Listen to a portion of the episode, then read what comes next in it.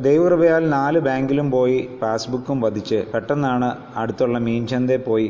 എന്തായാലും കൃപയാൽ നെയ്മീന് വില കുറവായിരുന്നു. നെയ്മീനും മേടിച്ചുകൊണ്ട് വരുന്ന സമയത്താണ് റെഡ് സിഗ്നൽ അറിയാതെ ക്രോസ് ചെയ്തു. പക്ഷേ ദൈവകൃപ പോലീസുകാരും കണ്ടില്ല. അങ്ങനെ വീട്ടിൽ വന്നു. വിരുന്നുകാർക്ക് വേണ്ടി എല്ലാം ഒരുക്കാൻ തുടങ്ങിയപ്പോഴാണ് ഒരു ഫോൺ വന്നത്. വീട്ടിൽ വരാനിരുന്ന ആ വിരുന്നുകാര് അന്ന് വരുന്നില്ലത്രേ. അവരുടെ ബസ് മിസ്സായി പോയി. എന്തായാലും കൃപയാൽ അന്നത്തെ ദിവസം ഫ്രീ ആയിരുന്നതുകൊണ്ട് ഈ യോഗത്തിൽ സംബന്ധിക്കാൻ പറ്റി. ഇങ്ങനെ പോകുന്നു നമ്മുടെ കൃപയുടെ വിവിധ വ്യവഹാരങ്ങൾ. ഓരോ ദുരന്തങ്ങൾ വരുമ്പോഴും വിശ്വാസവും പ്രത്യാശയും വർദ്ധിക്കുമെന്നും ഒരു ഉണർവുണ്ടാകും എന്നും നമ്മൾ സാധാരണ ധരിക്കാറുണ്ട്. കൊറോണ കാലഘട്ടത്ത് ഒരു വലിയ ആത്മീക ഉണർവും ദൈവത്തോട് കൂടുതൽ ജനങ്ങൾ അടുക്കുകയും ചെയ്യുന്നു. സഭകളൊക്കെ പുതുക്കപ്പെടും. സഭകളൊക്കെ കൂടുതൽ പശ്ചാത്താപത്തോടെ ദൈവസന്നിധിയിലേക്ക് വരും എന്നൊരു ധാരണ നമുക്ക് ഈ കൊറോണ കാലഘട്ടത്തിന്റെ ആദ്യം ഉണ്ടായിരുന്നു എന്നാൽ അതിന്റെ പരിണതികളൊക്കെ നമ്മൾ പരിശോധിച്ചാൽ അങ്ങനെ ആയിത്തീർന്നില്ല എന്നുള്ളത് വ്യക്തമാണ്. ഈ അടുത്ത കാലത്തൊക്കെ നമുക്ക് ലഭിക്കുന്ന പല സൂചനകളും നമ്മുടെ പല പള്ളികളും വലിയ അറ്റൻഡൻസ് ഒന്നും ഇപ്പോഴും ഇല്ലാതെ വണ്ണം ശുഷ്കമായിരിക്കുന്നുവെന്നും പല ഓൺലൈൻ പ്ലാറ്റ്ഫോമുകളിലും ആദ്യ കാലഘട്ടത്തുണ്ടായിരുന്ന ആവേശവും തിക്കും തിരക്കും ഒന്നും പിന്നീട് ഉണ്ടായിട്ടില്ല എന്നുള്ളതൊക്കെ നമ്മൾ നമുക്ക് നിത്യം കിട്ടുന്ന വാർത്തകളാണ്. പല പള്ളികളും തുറന്ന് പ്രവർത്തിക്കുന്നുണ്ടെങ്കിലും അനുവദനീയമായ ആളുകൾ പോലും വരാതിരിക്കുന്നു എന്നുള്ളൊരു പ്രതിഭാസം കൂടെ നമ്മളിവിടെ കാണുന്നുണ്ട്. നമുക്കറിയാം ദുരന്തങ്ങൾ ഉണ്ടാകുമ്പോഴാണ് വിശ്വാസവും പ്രത്യാശയും ദൈവാശ്രയം വർദ്ധിക്കുന്നു എന്നുള്ളൊരു ധാരണ നമ്മളിൽ പരക്കാൻ പല കാരണങ്ങളിൽ സഹ ഇടയായിട്ടുണ്ട്. ഗൾഫ് യുദ്ധ കാലഘട്ടത്തെ നമ്മൾ സൂക്ഷിച്ചു നോക്കിയാൽ അതിശക്തമായ ഒരു ആത്മീയ ഉണർവ് ആ കാലഘട്ടത്തുണ്ടായിരുന്നു. അത് ഒരു താൽക്കാലിക പ്രതിഭാസമായിരുന്നു എന്ന് നമ്മൾ വളരെ പെട്ടെന്ന് തിരിച്ചറിയുകയുണ്ടായി. രണ്ടായിരത്തി പതിനെട്ടിലെ പ്രളയം നമ്മളെ ഓർമ്മിപ്പിക്കുന്ന ഇതുപോലെയായിരുന്നു. പെട്ടെന്ന് തന്നെ ഉപവാസങ്ങളും പ്രാർത്ഥനകളും കൂട്ടങ്ങളും കാത്തിരിപ്പ് യോഗങ്ങളും ജാഗ്രതാ പ്രാർത്ഥനകളൊക്കെ കൊണ്ട് മുഖരിതമായിരുന്നു ആ ദിവസങ്ങളൊക്കെ. പ്രളയത്തിന്റെ വെള്ളം വറ്റിപ്പോയപ്പോൾ ആത്മീയ ഉറവുകളും വറ്റിപ്പോയ വലിയൊരു ദുരന്തമാണ് പിന്നീട് നമ്മൾ കണ്ടത്. നമ്മൾ ഒരു കാര്യം ശ്രദ്ധിച്ചു നോക്കുക ഒരിക്കലും ദുരന്തങ്ങൾ ഈ ഭൂമിയെ ഒരു ഉണർവിലേക്ക് നയിച്ചിട്ടില്ല എന്നുള്ളതാണ് ചരിത്രം നമ്മളെ ഓർമ്മിപ്പിക്കുന്നത്. യൂറോപ്പിൽ ഉണർവുണ്ടാകുന്നത് പതിനെട്ടാം നൂറ്റാണ്ട് കാലഘട്ടത്താണ്. പതിനെട്ട് പത്തൊമ്പത് നൂറ്റാണ്ടിന്റെ ആദ്യ കാലഘട്ടത്തൊക്കെ യൂറോപ്പിൽ വലിയ ഉണർവുകളുണ്ടായിരുന്നു. ഇംഗ്ലണ്ടിൽ നിന്ന് ലോകം മുഴുവൻ മിഷണറിമാർ ഓടിപ്പോയതും അവിടെ പോയി സുവിശേഷം അറിയിച്ചതൊക്കെ ഈ ദുരന്ത കാലഘട്ടത്തായിരുന്നില്ല. വ്യാവസായിക വിപ്ലവത്തിന് ശേഷം യൂറോപ്പ് അതി കൈവരിച്ച അതിശക്തമായ സാമ്പത്തിക മുന്നേറ്റ കാലഘട്ടത്താണ് യൂറോപ്പിൽ ഉണർവുണ്ടായത്. എന്നാൽ ദുരന്തങ്ങളൊക്കെ ഒരു താൽക്കാലിക പ്രതിഭാസമായി മാത്രം നമ്മുടെ ജീവിതത്തിന്റെ ആത്മീയ വർധനയെ അടയാളപ്പെടുത്തുമ്പോൾ നമ്മൾ ഒരു കാര്യം ഓർക്കേണ്ടതുണ്ട്. നമ്മൾ ഇന്ന് പല പള്ളികളിലും ശേഷിക്കുന്ന ജനങ്ങളൊക്കെ പലപ്പോഴും വിളിച്ചു പറയുന്നതും സാക്ഷ്യപ്പെടുത്തുന്നതും പ്രാർത്ഥിക്കുന്നതൊക്കെ ഇങ്ങനെ കേട്ടിട്ടുണ്ട്. ദൈവകൃപയാൽ ഞങ്ങളൊക്കെ ജീവനോടെ ഇരിക്കുന്നു. ഒരുപാട് പേര് ഈ പേമാരിയിലൂടെ മരിച്ചുപോയി. പക്ഷേ ദൈവകൃപയാൽ ഞങ്ങളും കുടുംബവും സുഖമായിരിക്കുന്നു എന്ന് പറയുന്ന ആളുകളെ ഈ നാളുകളിലൊക്കെ കേൾക്കാറുണ്ട്. വളരെ അപകടകരമായിട്ടുള്ള ഒരു സ്റ്റേറ്റ്മെന്റ് അല്ലേ അത്? ഈ ദുരന്ത കാലഘട്ടത്ത് ഈ പെരുമഴയിൽ ഒലിച്ചു പോയവരൊക്കെ കൃപ ലഭിക്കാതിരുന്നവരാണോ? നമ്മൾ മാത്രമാണോ വലിയ കൃപ ലഭിച്ചിട്ടുള്ള ആളുകൾ? ഒരുപക്ഷെ ഈ ക്രിസ്മസ് കാലഘട്ടത്ത് നമ്മൾ ഏറ്റവും കൂടുതൽ ധ്യാനിച്ചിട്ടുള്ളത് ദൈവകൃപയെക്കുറിച്ചാണ്. കൃപ ലഭിച്ച ഒരു സ്ത്രീയെക്കുറിച്ച് കൃപയും സത്യവും നിറഞ്ഞവനായി നമ്മുടെ ഇടയിൽ പാർത്ത ഒരു ക്രിസ്തുവിനെ കുറിച്ച് എന്താണ് ഈ കൃപ എന്ന് പറയുന്നതിനെ കുറിച്ച് വളരെ ഗൗരവമായി ഒന്ന് അന്വേഷിക്കുന്നത് നല്ലതാണ്. എന്താണ് ഈ ദൈവകൃപ എന്നൊക്കെ നമ്മൾ ഈ ആവർത്തിച്ച് പറയുന്നത്? ചില സഭാ നേതാക്കന്മാരെ കുറിച്ച് പാസ്റ്റർമാരെ കുറിച്ചൊക്കെ ഇങ്ങനെ സ്റ്റേജിൽ പറഞ്ഞു കേട്ടിട്ടുണ്ട്. അവരുടെ മുഖം ഗ്രേസ്ഫുൾ ആയ മുഖമാണ്. അവരുടെ മുഖത്ത് തന്നെ ഒരു പ്രത്യേക ഗ്രേസ് ഉണ്ട് എന്നൊക്കെ പറഞ്ഞ് അവരെ പരിചയപ്പെടുത്തുകയും പുകഴ്ത്തുകയും ചെയ്യുന്ന ചില ആളുകളെ കണ്ടിട്ടുണ്ട്. പ്രിയമുള്ളവരെ ദൈവകൃപയെ വെറുതെ അപമാനിക്കാതിരിക്കുക. ബദാം പാലും അണ്ടിപ്പരിപ്പും മാത്രം കഴിക്കുകയും ഒന്ന് തുമ്മിയാൽ ഉടനെ വലിയൊരു ട്രീറ്റ്മെന്റ് കിട്ടാനും ചെയ്യാൻ സാധ്യതയുള്ളവരും ഇരുപത്തിനാല് മണിക്കൂറും എയർ കണ്ടീഷൻ ചെയ്ത മുറികളിൽ ജീവിക്കേണ്ടി വരുന്ന വലിയ സഭാ നേതാക്കന്മാർക്കോ വലിയ വലിയ ആത്മീയ നേതാ നേതാക്കന്മാർക്കൊക്കെ ഒരുപക്ഷെ അവരുടെ മുഖത്ത് കുറച്ച് ചോരത്തുടിപ്പും നിറവും ഒക്കെ കണ്ടേക്കാം. അതൊക്കെ ദൈവകൃപയാണെന്ന് വെറുതെ പറയാതിരിക്കുക. ഈ ശോഭയൊന്നും സംഘപരിവാർ അകാരണമായി ജയിലിലടച്ച സ്റ്റാൻ സ്വാമിയുടെ മുഖത്ത് ഈ ശോഭ കാണില്ല കേട്ടോ.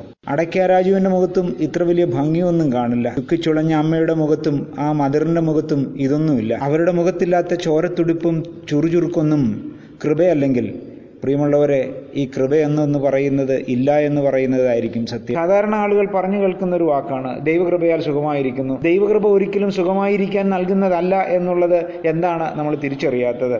അങ്ങനെ നമുക്ക് സുഖമായിരിക്കാനും നമുക്ക് സ്വസ്ഥത അനുഭവിക്കാനും ലഭിക്കുന്ന ഒരു വസ്തുതാപരമായ സംഗതിയല്ല ദൈവകൃപ എന്ന് പറയുന്നത്. സുഖിക്കാനല്ല ദൈവകൃപ. ദുരിതത്തിലേക്ക് വീഴാനാണ് ദൈവകൃപ നമുക്ക് ആവശ്യമായിട്ടുള്ളത്. നമ്മൾ ആരും സുഖമായിരിക്കുന്നത് ദൈവകൃപ കൊണ്ടല്ല. പിന്നെ ഇന്ത്യ രാജ്യത്ത് നിർമ്മിക്കുന്ന പല ഫാർമസ്യൂട്ടിക്കൽ കമ്പനികളുടെയും മരുന്ന് ഗുണപരമായി ഉള്ളതാണ് എന്നുള്ള ഒറ്റ കാരണം കൊണ്ടാണ് ഏറിയ പങ്കും ആളുകൾ സുഖമായിരിക്കുന്നത്. ആത്മാവിന്റെയും ശരീരത്തിന്റെയും സൗഖ്യത്തിനായി നൽകപ്പെടുന്ന തിരിശരീരം ഭക്ഷിപ്പാൻ വരുന്നവർ പോൽക്കും ഈ യുക്തിയുണ്ട്. കാരണം വീഞ്ഞു കുടിച്ചാൽ ഷുഗർ കൂടും എന്നുള്ളതുകൊണ്ട് രാവിലെ തന്നെ ഇൻസുലിൻ എടുത്തിട്ടേ പള്ളിയിൽ വരാറുള്ളൂ. നമ്മൾ അനുഭവിക്കുന്ന ഈ സുഖം നമ്മൾ പണം കൊടുത്ത് മേടിക്കുന്നതാണ്. പ്രിയമുള്ളവരെ ദൈവകൃപ ഒരിക്കലും സുഖമായിരിക്കാൻ കൊടുത്തതായി വേദപുസ്തകത്തിൽ ഒരു തെളിവുമില്ല എന്നുള്ളത് നമ്മൾ ഓർക്കേണ്ടതാണ്. ആദ്യം ദൈവകൃപ ലഭിക്കുന്നത് ഒരു ചെറുപ്പക്കാരനാണ്. അവന് കൃപ ലഭിച്ചു കേട്ടോ. അതിന് അവനെ നമ്മൾ ഹാബേൽ എന്ന് വിളിക്കും. എന്നിട്ട് എന്താണ് ഹാബേലിന്റെ കൃപയുടെ പരിണിതി? അന്ന് രാത്രി സൂര്യൻ അസ്തമിക്കുന്നതിന് മുമ്പ് സ്വന്തം സഹോദരന്റെ കൈകൊണ്ട് തലയ്ക്കടിയേറ്റ് ക്രൂരമായി വധിക്കപ്പെട്ട ഒരു ചെറുപ്പക്കാരന് കിട്ടിയതിന്റെ പേരാണ്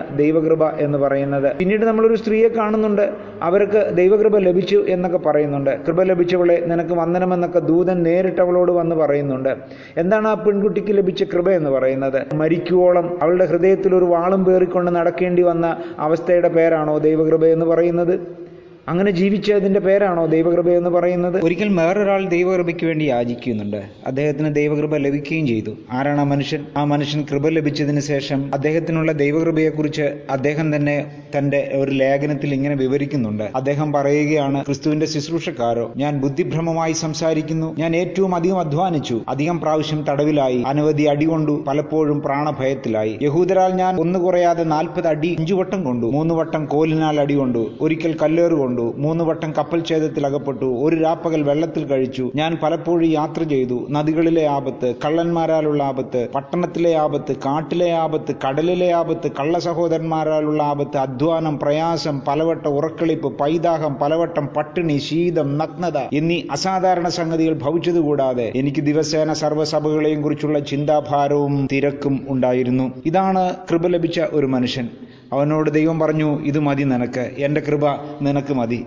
കൃപ ലഭിച്ച പൗലൂസ് തന്റെ ജീവിതാവസാനം തലയറുക്കപ്പെട്ടവനായി മരിക്കപ്പെടുകയോ അതോ ഒരു ദുഷ്ടമൃഗത്തിനു മുമ്പിൽ എറിയപ്പെട്ട് ക്രൂരമായി പിച്ച് ചീന്തപ്പെടുകയോ ചെയ്തു. ഇതാണ് പൗലോസിന് കിട്ടിയ ദൈവകൃപ. ഇനി നമ്മൾ വേറെ ചില പ്രയോഗങ്ങൾ ഇങ്ങനെ കേൾക്കാറുണ്ട്. നമ്മുടെ പല മീറ്റിങ്ങുകളും അവസാനിക്കുമ്പോൾ സാധാരണ സംഘാടകർ പറയാറുള്ള ഒരു കാര്യമാണ്. ദൈവകൃപയാൽ ഈ മീറ്റിംഗ് സമങ്കളം പര്യവസാനിക്കുകയാണ് ദൈവകൃപയാൽ എല്ലാം ഭംഗിയായി സമാപിച്ചു. എങ്ങനെയാണ് നമുക്ക് ഈ ഇന്ത്യ രാജ്യത്ത് നിന്നുകൊണ്ട് അങ്ങനെ പറയാൻ സാധിക്കുക? നമ്മുടെ ശരിയാണ്. നമ്മുടെ മീറ്റിങ്ങുകളൊക്കെ ഭംഗിയായി അവസാനിക്കുന്നുണ്ട് അതിന്റെ കാരണം എന്താണെന്നറിയോ? ദൈവകൃപ ഉള്ളത് കൊണ്ടല്ല നമുക്ക് ബുദ്ധി ഉള്ളത് കൊണ്ടാണ് നമ്മൾ വളരെ ബുദ്ധിപൂർവം ഇതിനെയൊക്കെ കൈകാര്യം ചെയ്യാൻ പഠിച്ചിട്ടുണ്ട് എന്നുള്ളത് കൊണ്ടാണ് നമ്മുടെ പല മീറ്റിങ്ങുകളും സമംഗളം പരി അവസാനിക്കുന്നത്. കാരണം കണ്ടിട്ടില്ലേ? നമ്മുടെ മീറ്റിങ്ങുകൾ എന്തുകൊണ്ട് സമാധാനപരമായി അവസാനിക്കുന്നത്? അതിനൊരു കാരണമേ ഉള്ളൂ.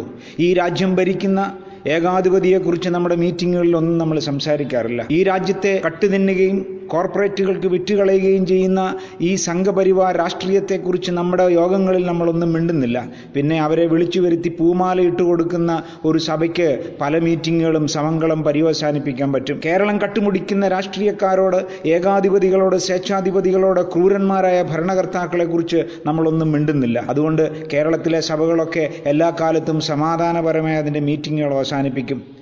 നമുക്കറിയാം നമ്മുടെ മാരാമൺ കൺവെൻഷൻ പോലും അവസാനിപ്പിക്കുമ്പോൾ പറയാറുണ്ട് ദൈവകൃപയാൽ ഈ വർഷത്തെ മാരാമൺ കൺവെൻഷൻ വളരെ ഭംഗിയായി സമാപിച്ചു. അത് ദൈവകൃപ കൊണ്ടാണെന്നാണോ വിചാരിക്കുന്നത്? അല്ലേ അല്ല. കാരണം ഞാൻ നേരത്തെ സൂചിപ്പിച്ചതുപോലെ ഈ രാഷ്ട്രത്തെ കട്ടുമുടിക്കുന്ന കോർപ്പറേറ്റ് രാജാക്കന്മാർക്ക് തീരെഴുതി കൊടുക്കുന്ന ഭരണാധികാരിയെക്കുറിച്ച് നമ്മുടെ കൺവെൻഷൻ യോഗങ്ങളിൽ ആരും ഒന്നും മിണ്ടുന്നില്ല. നമ്മൾ സ്ഥിരം സംസാരിക്കുന്നത് സക്കായി മരത്തെ കയറുന്നു ഇറങ്ങുന്നു. സക്കായി കയറുന്നു ഇറങ്ങുന്നു. എല്ലാ വർഷവും സക്കായിയെ മരത്തെ കയറ്റി ഇറങ്ങി സക്കായിയുടെ കാലയിലെ തൊലി പോയി എന്നുള്ളതല്ലാതെ ഈ നമ്മുടെ യോഗങ്ങളൊക്കെ സമങ്കലം പര്യവസാനിക്കാനുണ്ടായ ഒരു കാരണമായി കൂടെ അതിനെ നമ്മൾ കാണേണ്ടതുണ്ട്. ഇവിടെ കേരളത്തിൽ ആയിരക്കണക്കിന് ക്രിസ്ത്യൻ പെൺകുട്ടികളെ ചതിയിലും വഞ്ചനയിലും പെടുത്തി വിവാഹം കഴിപ്പിച്ച് കൊണ്ടുപോകുന്ന ലവ് ജിഹാദിനെ കുറിച്ച് ഏതെങ്കിലും ഒരു യോഗത്തിൽ പ്രസംഗിക്കുന്നത് നിങ്ങൾ കേട്ടിട്ടുണ്ടോ? മിണ്ടില്ല. കാരണം നമുക്ക് വേണ്ടത് ഒരു സാംസ്കാരിക ലോകത്തെ കയ്യടികളും പൂച്ചെണ്ടുകളുമാണ്. അതുകൊണ്ട് നമ്മളൊന്നും മിണ്ടില്ല. ഇവിടെ നടക്കുന്ന തീവ്രവാദത്തെക്കുറിച്ച് നമ്മൾ മിണ്ടില്ല. ഇവിടെ നടക്കുന്ന കൊള്ളയെക്കുറിച്ച് സ്വർണക്കടത്തിനെ കുറിച്ച് നമ്മൾ മിണ്ടില്ല. ഇതൊന്നും നമ്മുടെ നമ്മൾ സംസാരിക്കേണ്ട വിഷയമല്ല എന്നാണ് നമ്മൾ ഈ പറഞ്ഞു വെക്കുന്നത്. അതുകൊണ്ടാണ് നമ്മുടെ മീറ്റിങ്ങുകളൊക്കെ സമങ്കളം പര്യവസാനിക്കുകയും എന്നിട്ട് നമ്മൾ അതിന് ചാർത്തി കൊടുക്കുന്നത് ദൈവകൃപയാൽ സമ എന്നോ ദൈവകൃപയെ വെറുതെ പരിഹസിക്കാതിരിക്കുക. നമ്മുടെ ഒരു കൂടിവരവുകളും ഇവിടെ സംഘപരിവാറോ ആർ എസ് എസോ വന്ന് കലക്കിക്കളയില്ല. നമ്മുടെ ഒരു ഒരു കൂട്ടായ്മ യോഗങ്ങളോ നമ്മുടെ ഒരു മീറ്റിങ്ങോ കേരളത്തിലെ ഒരു യുവജന സംഘടനയും വന്ന് തല്ലിപ്പൊളിക്കില്ല. കാരണം അവർക്ക് വേണ്ടത് നമ്മൾ നിരന്തരം കൊടുത്തുകൊണ്ടിരിക്കുന്നു എന്നുള്ളതാ. നമ്മൾ പത്ത് വിരലുകളോടുകൂടെയാണ് ഓരോ മാർത്തോമക്കാരനും ജനിക്കുന്നത്. പക്ഷേ നമുക്ക് നഷ്ടപ്പെട്ടു പോകുന്ന ഒരു വിരലുണ്ട് അത് ചൂണ്ടുവിരലാണ്. ചൂണ്ടുവിരൽ നഷ്ടപ്പെട്ടു പോയ ആർക്കും സമാധാനത്തോടെ ജീവിക്കാൻ പറ്റുന്ന ഒരു ലോകമാണ് ഈ ലോകമെന്ന് നമ്മൾ തിരിച്ചറിയണം.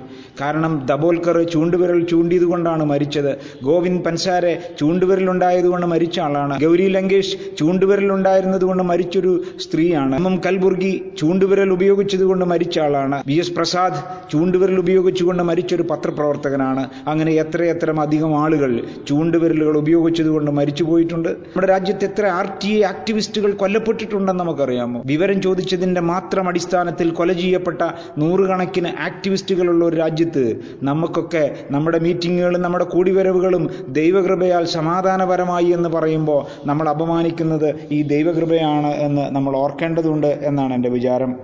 അവന്റെ കൂടെ ഉണ്ടായിരുന്ന പന്ത്രണ്ട് ചെറുപ്പക്കാർ രാവും പകലും അവനോടൊപ്പം ഉണ്ടായിരുന്നു അവന് വട്ടം നിന്നവർ അവന് ചുറ്റും നിന്നവർ അവന് വേണ്ടി നീളത്തിൽ ഓടിയവർ കുറുകെ ചാടിയവർ. ഈ പന്ത്രണ്ട് ചെറുപ്പക്കാർക്ക് എന്ത് സംഭവിച്ചു? ആരെങ്കിലും വെള്ളം ഇറങ്ങി ചത്തോ എല്ലാവരെയും വെട്ടിയും കുത്തിയും തൂക്കിയും വലിച്ചും കൊന്നുകളഞ്ഞ ഈ പന്ത്രണ്ട് ചെറുപ്പക്കാർക്ക് കിട്ടാത്ത ഒരു കൃപയും പ്രിയമുള്ളവരെ സഭയ്ക്ക് കിട്ടാൻ പോകുന്നില്ല. അതാണ് കൃപയെങ്കിൽ ആ കൃപ നമ്മൾ അനുഭവിക്കുന്നില്ല. അതുകൊണ്ടാണ് ആദ്യം ഒരു ചോദ്യം ചോദിച്ചല്ലോ ഹാബേലിന് കിട്ടിയ ദൈവകൃപ കിട്ടാൻ എത്ര പേർക്ക് ധൈര്യമുണ്ട് നമ്മളിൽ? ആ ധൈര്യം നമ്മളിൽ ഇല്ലാത്തതുകൊണ്ട് ആ കൃപയിൽ നിന്ന് പരമാവധി മാറി നടന്നിട്ട് നമ്മൾ വെറുതെ നിരന്തരം പറഞ്ഞ് ഫലിപ്പിക്കുകയാണ്. ദൈവകൃപയാൽ ഞങ്ങൾ സുഖമായിരിക്കുന്നുവെന്ന്. ഇന്ത്യ പോലൊരു രാജ്യത്ത് രാഷ്ട്രീയക്കാർ കട്ടുമുടിക്കുന്ന കേരളം പോലൊരു മദ്യമാഫിയകൾ ഭരണം കൈയാളുന്ന നമ്മുടെ കൊച്ചു കേരളം പോലെയുള്ള ഒരു സ്ഥലത്ത് നിറഞ്ഞു നിൽക്കുന്ന സഭകൾക്ക് ലജ്ജ കൂടാതെ ചൂണ്ടുവിരൽ ഉപയോഗിക്കാൻ അറിയാത്തതുകൊണ്ട് നമ്മളൊക്കെ സമാധാനം അനുഭവിക്കുന്നുവെന്ന് പറയുന്നതാണ് സത്യം. അല്ലാതെ കൃപ കൊണ്ടാണ് നമ്മളൊക്കെ സ്വസ്ഥമായി ജീവിക്കുന്നതെന്ന് ദയവ് ചെയ്ത് പറയാതിരിക്കുന്നതല്ലേ നല്ലത് എന്ന് ചോദിച്ചു പോവുകയാണ്. എന്നാണ് ക്രൈസ്തവ സഭ ഈ കഷ്ടതയെ ഭയപ്പെട്ടു തുടങ്ങിയത്. എന്താണ് എന്നാണ് ഈ സഭയ്ക്ക് കഷ്ടത ഒരു അലർജിയായി തുടങ്ങിയത്. പരമാവധി കഷ്ടതയില്ലാത്തവരായി തീരാൻ സഭയുടെ നേതൃത്വവും അതിന് താഴോട്ടുള്ള എല്ലാവരും ശ്രമിക്കുന്നു എന്നൊരു വലിയ അപവാദം നമ്മളെക്കുറിച്ച് പറയുന്നുണ്ടല്ലോ. അത് സത്യമായും അപവാദമാണോ? ഭർത്താവ് പറയുന്നുണ്ട് നമ്മൾ ജഡത്തിൽ ആരംഭിച്ച് ആത്മാവിലാണ് അവസാനിക്കേണ്ടത്. പക്ഷേ നിർഭാഗ്യവശാൽ നമ്മൾ ആത്മാവിൽ ആരംഭിച്ച ഒരു സഭയാണ്. പക്ഷേ അറിയാതെ കേരള സഭകൾ ജഡത്തിൽ അവസാനിക്കുന്നതിന്റെ വലിയ ദുരന്തമാണ് നമ്മുടെ മുമ്പിൽ നമ്മൾ കണ്ടുകൊണ്ടിരിക്കുന്നത്. നമുക്ക് ഒരു ശക്തി നൽകപ്പെട്ടിട്ടുണ്ട്. എങ്കിലും ഈ അത്യന്ത ശക്തി ഞങ്ങളുടെ സ്വന്തമെന്നല്ല. ദൈവത്തിന്റെ ദാനം എന്ന് വരേണ്ടതിന് ഈ നിക്ഷേപം ഞങ്ങൾക്ക് മൺപാത്രങ്ങളിലാകുന്നു ഉള്ളത് ഇത് പൊട്ടിത്തകരാനുള്ള ഒരു പാത്രമാണ്. ഇത് തകർന്ന് തരിപ്പണമാകാനുള്ളതാണ്. ഞങ്ങൾ സകല വിധത്തിലും കഷ്ടം സഹിക്കുന്നവരെങ്കിലും ഇടുങ്ങിയിരിക്കുന്നില്ല. ബുദ്ധിമുട്ടുന്നവരെങ്കിലും നിരാശപ്പെടുന്നില്ല. ഉപദ്രവം അനുഭവിക്കുന്നവരെങ്കിലും ഉപേക്ഷിക്കപ്പെടുന്നില്ല. വീണ് കിടക്കുന്നവരെങ്കിലും നശിച്ചു പോകുന്നില്ല. യേശുവിന്റെ ജീവൻ ഞങ്ങളുടെ ശരീരത്തിൽ വെളിപ്പെടേണ്ടതിന് യേശുവിന്റെ മരണം ശരീരത്തിൽ എപ്പോഴും വഹിക്കുന്നു. ഞങ്ങളുടെ മർത്യ ശരീരത്തിൽ യേശുവിന്റെ ജീവൻ വെളിപ്പെടേണ്ടതിന് ജീവിച്ചിരിക്കുന്ന ഞങ്ങളെല്ലാം ഇപ്പോഴും യേശു നിമിത്തം മരണത്തിൽ ഏൽപ്പിക്കപ്പെടുന്നു. അങ്ങനെ ഞങ്ങളിൽ മരണവും നിങ്ങളിൽ ജീവനും വ്യാപരിക്കുന്നു. ഇത് പൗലോസ് കൊരിന്തിർക്ക് ലേഖനം എഴുതുമ്പോൾ പറയുന്ന വാക്കുകളാണ്. പ്രിയമുള്ളവരെ അവർക്ക് കൃപയെന്ന് പറയുന്നത് തകർന്ന് തരിപ്പണമാകാനുള്ള കൃപയായിരുന്നു. അവർക്ക് ഈ ഞെരുങ്ങി അമർന്നില്ലാതാവുമ്പോഴും അത് സൗരഭ്യവാസനയായി പുറപ്പെടുവിക്കുന്നതിനുള്ള കൃപയായിരുന്നു. ആ കൃപയെ നമ്മൾ പണം കൊടുത്ത് വിലയ്ക്ക് വാങ്ങുകയും നമ്മുടെ സ്വസ്ഥതയ്ക്ക് വേണ്ടി മാറിയും മറിഞ്ഞും ഉപയോഗിച്ചുകൊണ്ടിരിക്കുകയും ചെയ്യുന്ന ഈ ദുരന്തത്തിന് ദൈവകൃപയെന്ന് ദയവ് ചെയ്ത് പറയാതിരിക്കുക. കൃപയാൽ ഞാനിപ്പോൾ കഷ്ടതയിലാണ്. കൃപയാൽ ഞാനിപ്പോൾ രോഗത്തിലൂടെ കടന്നു പോകുന്നു കൃപയാൽ ഞാൻ പീഡിപ്പിക്കപ്പെടുന്നു. കൃപയാൽ എന്റെ കർത്താവിന് വേണ്ടി ഞാൻ മരിക്കാൻ പോകുന്നു. കൃപയാൽ ഞാൻ അനിശ്ചിതത്വങ്ങളിലേക്ക് ചാടിപ്പോകുന്നു. കൃപയാൽ ഞാൻ കൂടുതൽ കൂടുതൽ ദുരന്തങ്ങളിലേക്ക് ഈ ക്രിസ്തു നിമിത്തം നടന്നെടുക്കുന്നു. ഇങ്ങനെ പറയേണ്ട നമ്മൾ കൃപയാൽ സുഖമായിരിക്കുന്നു എന്നുള്ള പ്രയോഗങ്ങളിലൂടെയൊക്കെ നമ്മൾ ഈ ക്രിസ്തുവിനെ ഒറ്റിക്കൊടുക്കുന്നവരുടെ കൂട്ടത്തിലും കൃപയെ വീഴ്ത്തിക്കളയുന്നവരുടെ കൂട്ടത്തിലും ചില നിസാര കൃപകളെ ചീപ്പ് ഗ്രേസുകളെ ആഘോഷിക്കുന്നവരായി തീരുകയും ചെയ്യുമ്പോൾ സത്യത്തിൽ നഷ്ടപ്പെട്ടു പോകുന്നത് സഭയ്ക്ക് അതിന്റെ ആത്മാവാണ്. സഭ തിരുത്തപ്പെടുന്ന ശക്തിയായിട്ടല്ല സഭ ഒരു തിരുത്തൽ ശക്തിയായിട്ടാണ് ഇവിടെ നിലനിൽക്കുന്നത്. ആ തിരുത്തൽ പ്രക്രിയയിൽ നമുക്ക് മുറിവേൽക്കും. ആ മുറിവുകളിൽ നിന്ന് ഉതിർന്നു വീഴുന്ന ചോരത്തുള്ളികൾ കൃപയുടെ മഴയായി ഈ ഭൂമിയിൽ ഉണ്ടാവും എന്ന് നമുക്ക് വിശ്വസിക്കും തിരുച്ചോരത്തുള്ളികൾ കൃപയാൽ പൊഴിയുന്ന ചുവട്ടിൽ ഞാൻ വന്നിടുന്നു. തിരുനെഞ്ചിൻ മുറിവിലൊരു പരമാണുവായി ഞാൻ തീരുവാൻ വെമ്പുന്നു കരുണാമയ. തിരുച്ചോരത്തു